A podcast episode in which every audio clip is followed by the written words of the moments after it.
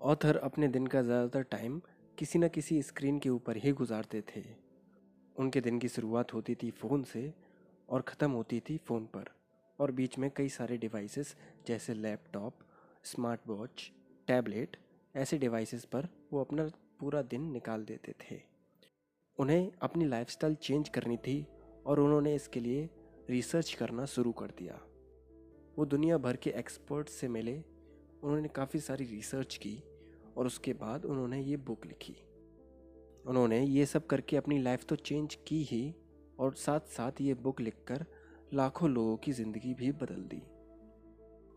उनकी इस बुक का पहला लेसन है स्विचिंग ऑफ़ ऑटो पायलट जिसका मतलब है आपको अपने ऑटो पायलट को बंद करना होगा। हम जितने भी काम करते हैं, लगभग 40 परसेंट उनमें से हैबिचुअल वर्क होते हैं। मतलब ऐसे काम जिनकी हमें आदत है। हमें इसके लिए ज़्यादा सोचना नहीं पड़ता और हम वो काम कर भी लेते हैं। एग्ज़ाम्पल के लिए अगर आप सुबह उठते ही फ़ोन चेक करते हैं तो वो आपकी आदत है। आपको उसके लिए ज़्यादा सोचना नहीं पड़ता। ऑथर बताते हैं कि प्रोडक्टिव बनने की की है हमारा अटेंशन जिस चीज़ पर भी हम अपना सबसे ज़्यादा अटेंशन देंगे, उसी से डिसाइड होगा कि हम प्रोडक्टिव बनेंगे या अनप्रोडक्टिव ऑथर कामों को चार कैटेगरी में डिवाइड करते हैं। पहली कैटेगरी है अनअट्रैक्टिव अनप्रोडक्टिव इसको वो अननेसेसरी वर्क कहते हैं। ऐसे काम जो कि आपके लिए बिल्कुल भी ज़रूरी नहीं है और जिससे बहुत ज़्यादा आपका टाइम बर्बाद होगा। एग्ज़ाम्पल के लिए अपने अनइम्पॉर्टेंट ईमेल्स को भी ऑर्गेनाइज करना। दूसरा हिस्सा है अनप्रोडक्टिव एंड अट्रैक्टिव ऐसे कामों को ऑथर डिस्ट्रैक्टिंग वर्क कहते हैं। ये काम हमें अट्रैक्ट तो करते हैं, लेकिन हमारे लिए ये बिल्कुल भी वैल्यू क्रिएट नहीं करते। जैसे सोशल मीडिया को स्क्रॉल करते रहना। तीसरा हिस्सा है प्रोडक्टिव और अनअट्रैक्टिव ऐसे कामों को ऑथर नेसेसरी वर्क कहते हैं। ये काम आपके लिए सबसे ज़्यादा वैल्यू क्रिएट करता है। एग्ज़ाम्पल के लिए अगर आप एक स्टूडेंट हैं तो आपके लिए पढ़ना अनअट्रैक्टिव हो सकता है, लेकिन वो आपके लिए सबसे ज़्यादा वैल्यू क्रिएट करेगा। चौथा हिस्सा है अट्रैक्टिव और प्रोडक्टिव इसको ऑथर पर्पसफुल वर्क कहते हैं, जो कि आपको करने में अच्छा भी लगता है और आपके लिए कुछ ना कुछ वैल्यू क्रिएट भी करता है। आपके लिए ये रीडिंग हो सकता है राइटिंग हो सकता है एक्सरसाइजिंग हो सकता है। ऑथर बताते हैं कि जो लोग पर्पसफुल वर्क करते हैं और नेसेसरी वर्क करते हैं, वो सबसे ज़्यादा प्रोडक्टिव होते हैं और खुश भी रहते हैं। तो अब आपको ये डिसाइड करना है कि आपको इनमें से कौन सा काम करना है। दूसरा लेसन है आर अटेंशन इज़ लिमिटेड हमारा ध्यान काफ़ी सीमित है।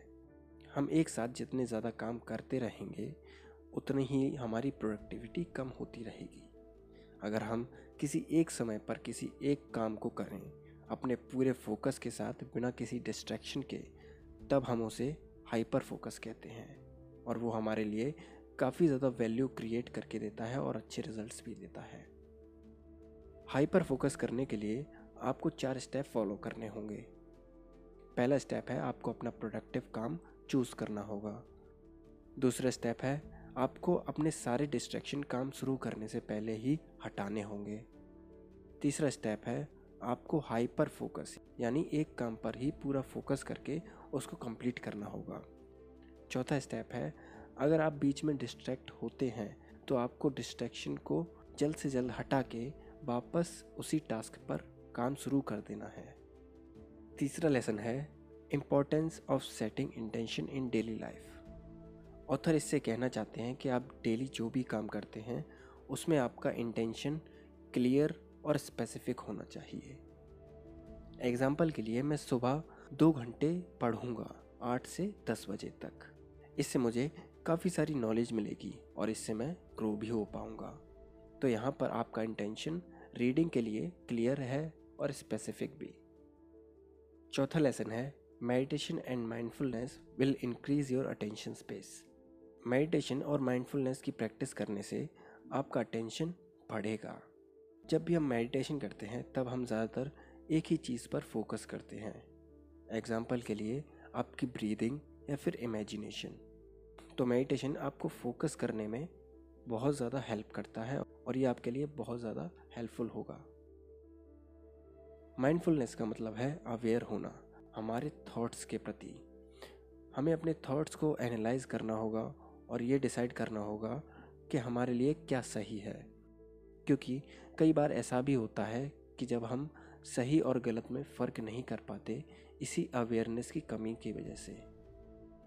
और ऑथर कहते हैं कि आपको हाइपर फोकस करने की प्रैक्टिस करनी होगी। मतलब एक ही काम पर फोकस करके उसे कंप्लीट करना। ऑथर बताते हैं कि फोकस का अपोजिट डिस्ट्रैक्शन नहीं होता। वो सिर्फ़ एक रिज़ल्ट होता है ब्रेन के ओवर स्टिमुलेटेड होने की वजह से।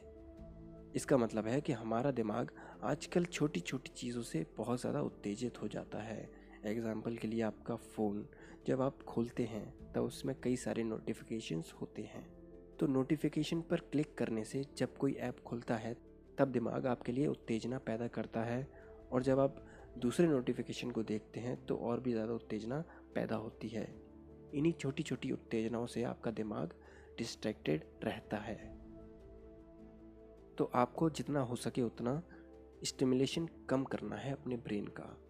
आप अपने फ़ोन का यूजेज कम कर सकते हैं, जिसकी वजह से आपका ब्रेन कम स्टिमुलेट होगा। फिफ्थ लेसन में ऑथर बताते हैं power of scatter focus scatter focus का मतलब है ध्यान भटकना. अब ध्यान भटकने का हम यूज़ कर सकते हैं किसी प्रॉब्लम का सलूशन या फिर नए आइडियाज़ के लिए. जब भी हम कुछ नया क्रिएट करना चाहते हैं या फिर हम किसी प्रॉब्लम का आंसर ढूंढना चाहते हैं तो हमें अपने दिमाग को इजाज़त देनी होगी कि वो डिफरेंट डायमेंशंस में जाके अलग अलग चीज़ें सोच सके। जिसकी वजह से हमारे पास सॉल्यूशंस और आइडियाज़ आएँगे। ऑथर बताते हैं कि हाइपर फोकस आपको प्रोडक्टिव बनाता है और स्कैटर फोकस आपको क्रिएटिव दो तरह के स्कैटर फोकस होते हैं, एक इंटेंशनल और एक अनइंटेंशनल इंटेंशनल में आप सोच समझकर किसी पर्पस के लिए आप अपना ध्यान भटकाते हैं, लेकिन अनइंटेंशनल में आपका ध्यान ऑटोमेटिकली भटकता रहता है। इंटेंशनल में आप अपने थॉट्स के बारे में अवेयर होते हैं और अनइंटेंशनल स्कैटर फोकस में आप अवेयर नहीं होते। आप इंटेंशनल स्कैटर फोकस तीन तरीके से प्रैक्टिस कर सकते हो। पहला है कैप्चर मोड जब भी आपके दिमाग में कोई नया आइडिया आए, तब उसे आप लिख लीजिए। हो सकता है कि आप उस आइडिया के बारे में उस समय ना सोच पाए, लेकिन बाद में उसके बारे में अच्छे से सोच पाएँ। दूसरा तरीका है प्रॉब्लम क्रंचिंग मोड जब भी आप किसी प्रॉब्लम के बारे में सोच रहे हों, तब आप उसके बारे में डीप थिंकिंग कीजिए। आपको प्रॉब्लम की जड़ तक जाना होगा। उसके सारे पॉसिबल सॉल्यूशंस ढूँढने होंगे। ये आपको बहुत ज़्यादा हेल्प करेगा आपकी प्रॉब्लम सॉल्व करने में। तीसरा तरीका है हैबिचुअल मोड हैबिचुअल मोड में आप कोई अपनी आदतों के साथ स्कैटर फोकस का इस्तेमाल कर सकते हो। एग्ज़ाम्पल के लिए अगर आपको किसी प्रॉब्लम का सॉल्यूशन चाहिए तो आप नहाते वक्त इसका इस्तेमाल कर सकते हो और नए नए आइडियाज़ और सॉल्यूशंस निकाल सकते हो। ये सारे लेसन्स थे हाइपर फोकस से, जिसे लिखा है क्रिस बेली ने। अगर आपको हमारा पॉडकास्ट पसंद आता है तो आप हमें एप्पल पॉडकास्ट या पॉड चेजर जैसी वेबसाइट्स पर फाइव स्टार रेटिंग देकर एक फीडबैक भी दे सकते हैं। आज के लिए बस इतना ही। अगले हफ़्ते फिर मिलेंगे। तब तक के लिए अपना ख्याल रखें और सीखते रहें।